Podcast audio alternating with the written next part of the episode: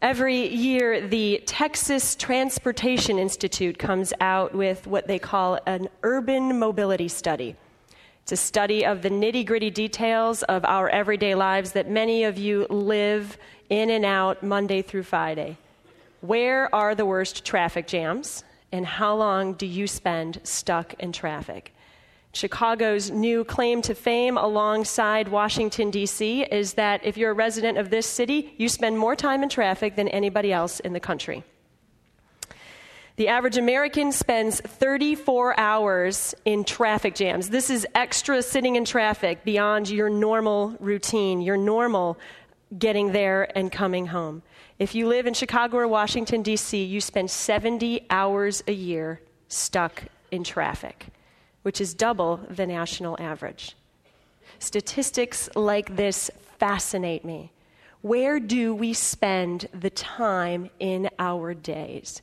If you asked me where I spent my time, I would say it was with my children or around the dinner table or maybe in a class or in your office. But we spend a considerable amount of time getting from here to there or engaging in a variety of other activities. If you are blessed enough to have 40 hours a week of employment in this economy, you spend 200 hours a week at work.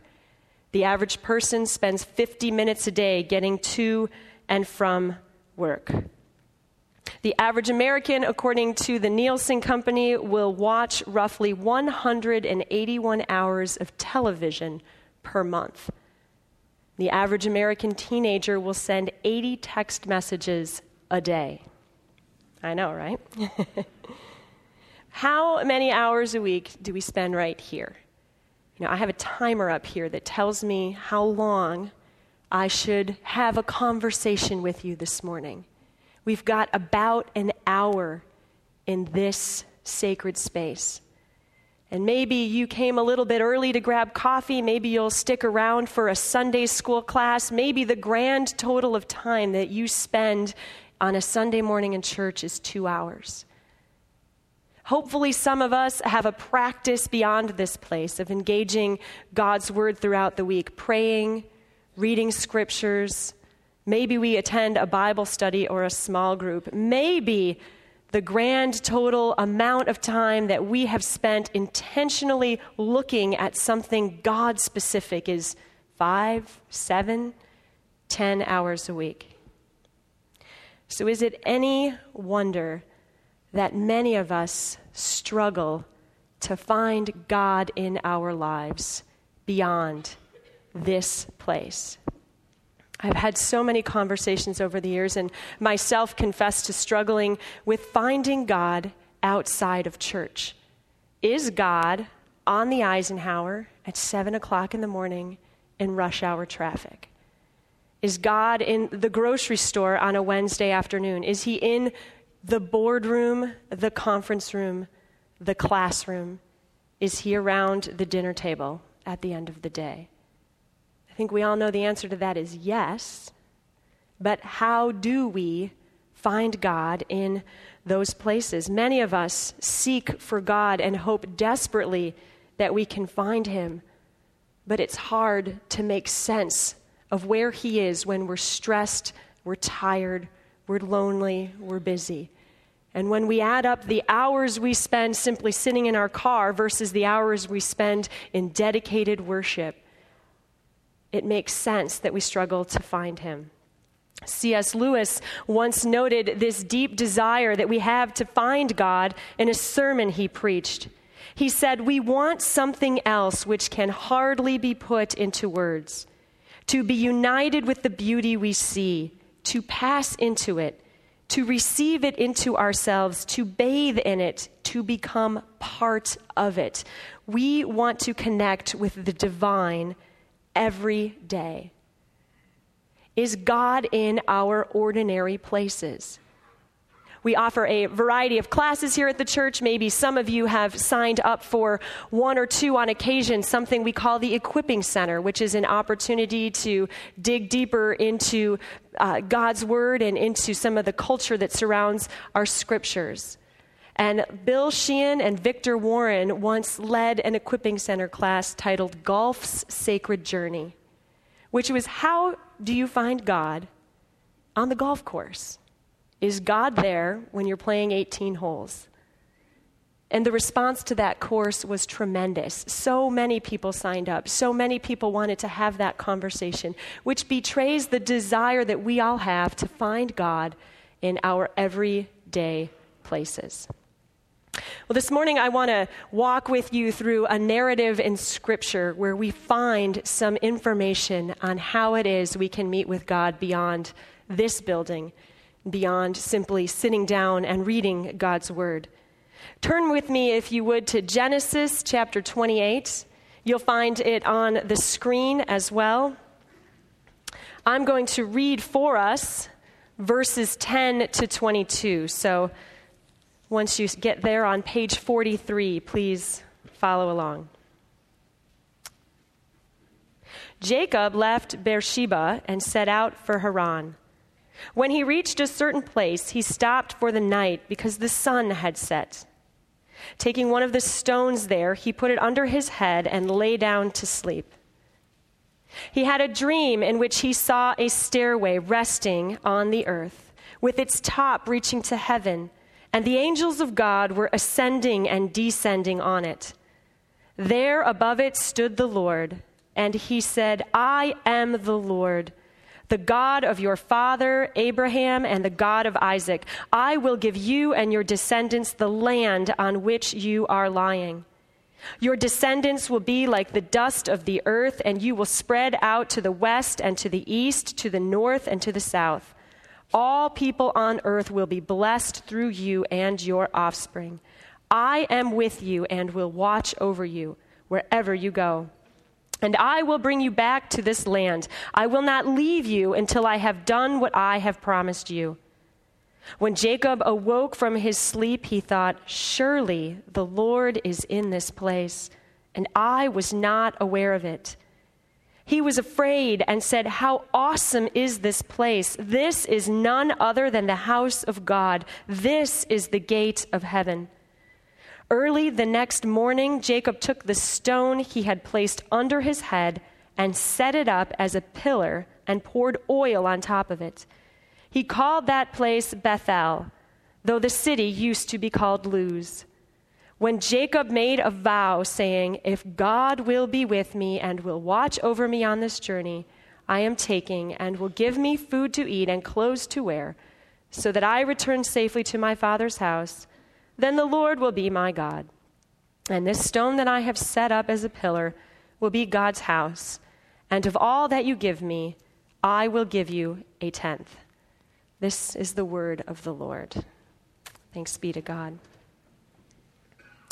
Well, there was a bit of a scuffle between two brothers, Jacob and Esau. Isaac was their father. And the story that precedes this goes that a meddlesome mother, an insecure son, and an aging father conjured up a plan to rob one of the brothers, Esau, of his birthright. Esau was set to inherit the blessing of the family from his father Isaac, and Jacob stole his brother's blessing. And understandably, Esau was angry. Rage would be a better term for it. And his mission from that point on was to take his brother's life. So Jacob had to flee. Jacob is on the run when we get to this point in the narrative. He is traipsing through the desert, making what will be a 550 mile trek to Haran. And a couple days into the journey, about 60 miles along the way, we reach this story. Jacob is tired. He is a fugitive. He is vulnerable. And for probably the first time in the history of his life, he is finding himself without the comfort of resources and protection that his family would have offered him. And he comes to a point in the desert where it is time to take a rest and the best thing that he can find is a big, smooth stone to lay his weary head alongside. And Jacob falls asleep. completely vulnerable, sound asleep. And God then takes the initiative to meet with Jacob in that moment. And he presents Jacob with a dream. Jacob sees a stairway with angels ascending and descending, coming and going from heaven. Now, much has been made of this story in theological circles, and you could study the meaning of Jacob's dream for years and perhaps never come to a definitive answer of what exactly this dream represented. My hope this morning is not to unpack the nitty gritty details of the dream itself, but to talk about what encountering God in a seemingly ordinary space did for Jacob and his life of faith. Jacob saw the world differently because of his encounter with God. The word see that is used here in this text is actually a Hebrew word that's pronounced hene. And when it says in Scripture that Jacob saw something, that he saw God, it's not the way that I saw my neighbor shoveling snow a couple days ago. The word see here implies a transformation of life, a reorientation of one's viewpoints, seeing the world in a dramatically different way. Jacob had an encounter with God that changed the way he saw everything from that point forward. And what does Jacob say when he wakes up from his dream? He says, Surely the Lord is in this place, and I was not aware of it. How awesome is this place! This is none other than the house of God. This is the gate of heaven. Walter Brueggemann is a fabulous theologian, and he talks a little bit about some of the details of Jacob's dream and says one of the neat pieces in the dream is that the angels are both ascending and descending. They're coming and going from heaven, which shows that heaven and earth are in constant conversation. That this is not a realm that is completely separate and without communication from the heavens. That heaven and earth are in synergy, they're in sync with each other.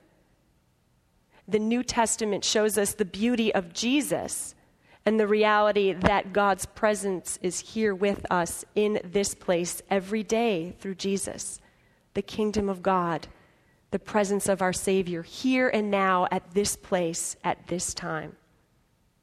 Jacob's reaction, as I said, he wakes up, and I don't know about you, but often if I wake up, especially if I've ever had to sleep on the floor, I'm a little bit stiff and groggy, and probably the first thought in my mind isn't praise the Lord. Jacob knew right away there was a sense of awe that was to infiltrate his day. Surely God was here. He had awe. He had a sense of awe when he woke up. And he had a sense of fear. This sort of fear that comes from being exposed you know, at this point in Jacob's story, he's not exactly the most upstanding brother and son that a family could have. And just like Isaiah in chapter 6 of that book, when he meets God and the holiness of God crumbles him, Jacob is taken aback by God. There's fear in the moment of awe that he sees with God. And then Jacob decides to remember. If you look at the narrative, you see he sets up a pillar, he sets up a monument to remember the interaction and the conversation that he's having with God at that time. Bethel literally means house of God. By night, it was a smooth stone and a sandy spot in the desert. By day, it was an absolutely ordinary place that had been transformed into an altar to God. And throughout the history of Israel, you will see Bethel become a continuing place of worship and praise and adoration to God. An everyday moment turned holy and extraordinary. So, how do we, can we, is it possible for us to have Jacob moments? Clearly, we're not going to go traipsing across the desert to find ours. But God met with Jacob in his everyday, in his need, in his vulnerability, in his fugitive state. So, how do we find God in our everyday? There's actually a, an interesting little bit of biology I wanted to share with you this morning along these lines. There is a system in our brain that is probably best left for neurosurgeons to explain to you, but I'm going to give it a stab anyway. Let's see how we do. It's called the reticular activating system. It's called the RAS for short. And this is the system of our brains that allows us, if we're in a crowded room filled with mostly strangers, to hear the voice of a friend who may be calling from across the room. Even though there's different voices that we don't know closer, we can tune in to the voice of a friend. It's the system in our brain that helps us filter out the stimuli that fly at us every single day so that we can process and file what is important. The faces we recognize, the sounds we're familiar with, the conversations that trigger our memory. This is the part of your brain where, if you were on the hunt for a new car, let's say you wanted to be adventuresome and were going to buy yourself a red Jeep Wrangler. And so, as people often do, they research online and you would maybe go to a car lot and visit a few red Jeep Wranglers, and all of a sudden you're noticing red Jeep Wranglers everywhere. You ever said that? I had no idea how many Jeep Wranglers were out there until I started looking for one. Did everybody suddenly go buy a red Jeep Wrangler? Or did your brain suddenly process red Jeep Wranglers as important? God has wired our brains to recognize and process and live with that which is familiar. God has designed our very heads and hearts to find Him. We can actually train this part of our brain through prayer and meditation. We can begin to train our brain to find God. And our vernacular often betrays us. Our brains are wired to find God everywhere, but yet we find ourselves often, often in evangelical conversations talking about God showing up. I've said this myself. I've been in many conversations where people will talk about how they were praying, how they were worshiping, singing, or serving, and then, in a very understandable sense of excitement, they say, oh, and then God just showed up we had a God moment. God was there. We talk about people, perhaps ourselves, finding Jesus, looking for God, as if Jesus was playing a cosmic game of hide and go seek with us, and he's in a closet somewhere and we have to find him. We use phraseology like God forsaken I have a very dear friend who grew up in Chicago who now lives in a much warmer climate. And she often says to me that January in Chicago is a God forsaken tundra, is what she calls it. All kidding aside, is there ever such a thing as a God forsaken place? Do we ever really find God? Does God ever disappear and then show up? Or is the reality of our spiritual life that God is present all the time? And we just have to say, like Jacob, surely God is in this place, and I was not aware. How do we consistently tap into the presence of God in our everyday lives. The type A, fairly organized person in me wants to leave you this morning with a snappy little list of five things you could do when you leave this place to try to find God in your everyday life. But the reality is, there's one thing that we need to do. And it sounds so simple, but it is so phenomenally challenging at the same time. And it is simply this pay attention. Pay attention. The whole earth is filled with the glory of God. We read that again in Isaiah. Psalm 24, the earth is the Lord's and everything in it. Psalm 19, that very heavens declare the glory of God. The word glory in Hebrew is a huge word that represents weight and majesty and the volume of presence. Kavod is the word. It is also used to talk about the weight of armor. When soldiers go into battle, the entire earth is bending under the weight of God's glory. C.S. Lewis, in one of his most famous sermons, chose the title, The Weight of His Glory.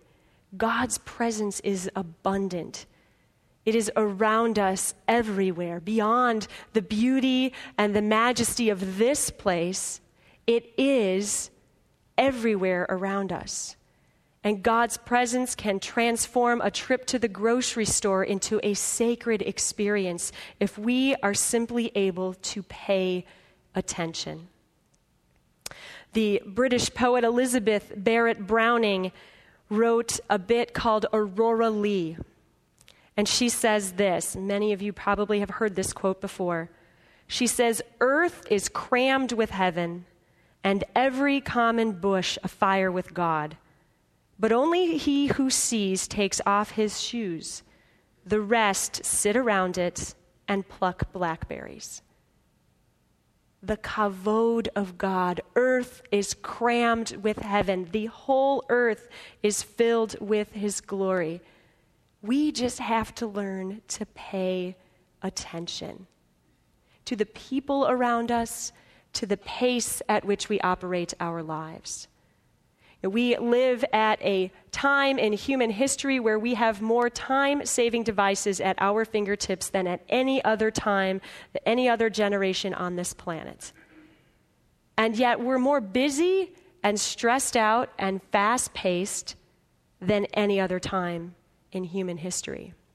How is it we have so much technology at our fingertips, but have yet to figure out how to use that technology to help us carve out some space for God, to help us see God in the technology, or help us rest a moment and pay attention. And don't worry, I'm not about to tell you to throw out the iPhone or the Blackberry. I am as over caffeinated and technology addicted as the next person I fly through life checking emails at stoplights. I confess to that.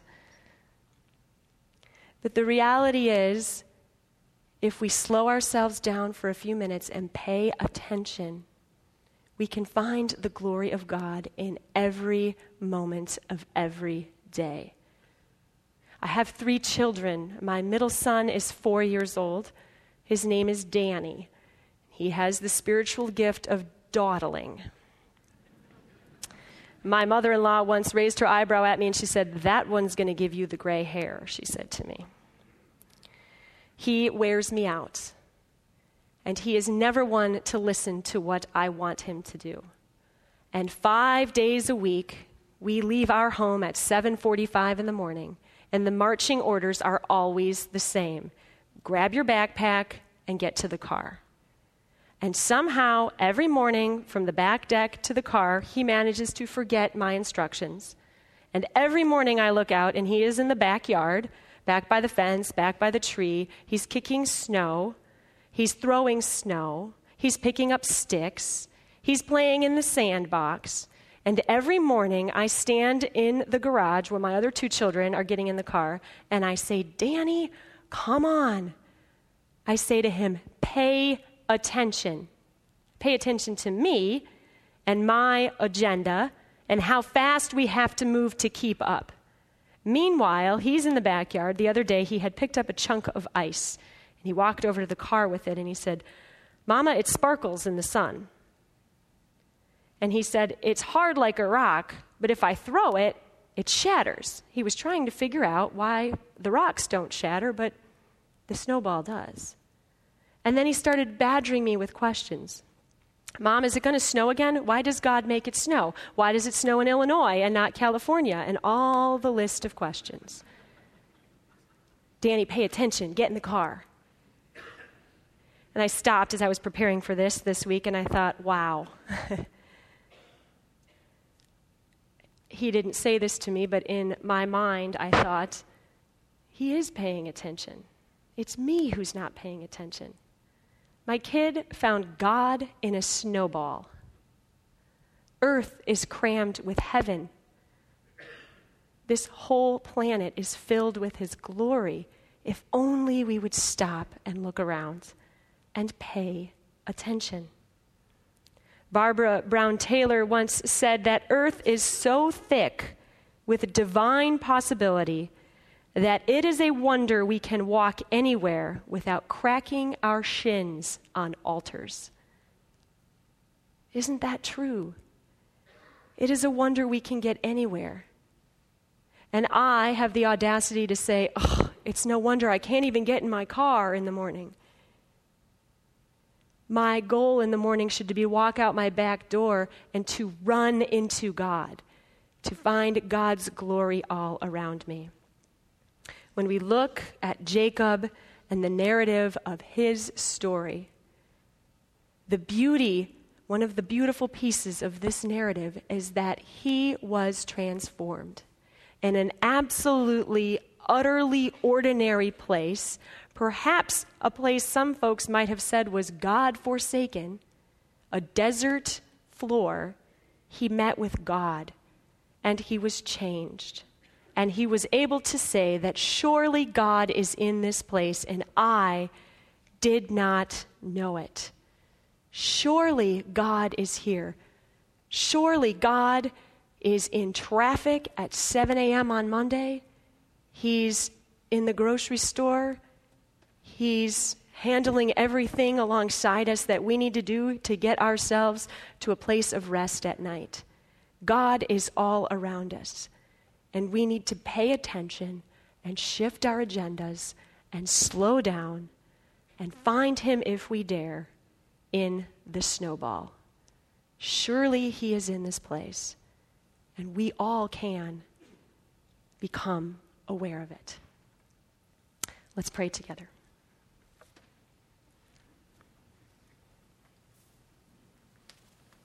Lord, it is a gift and treasure to look all around us and see your beauty.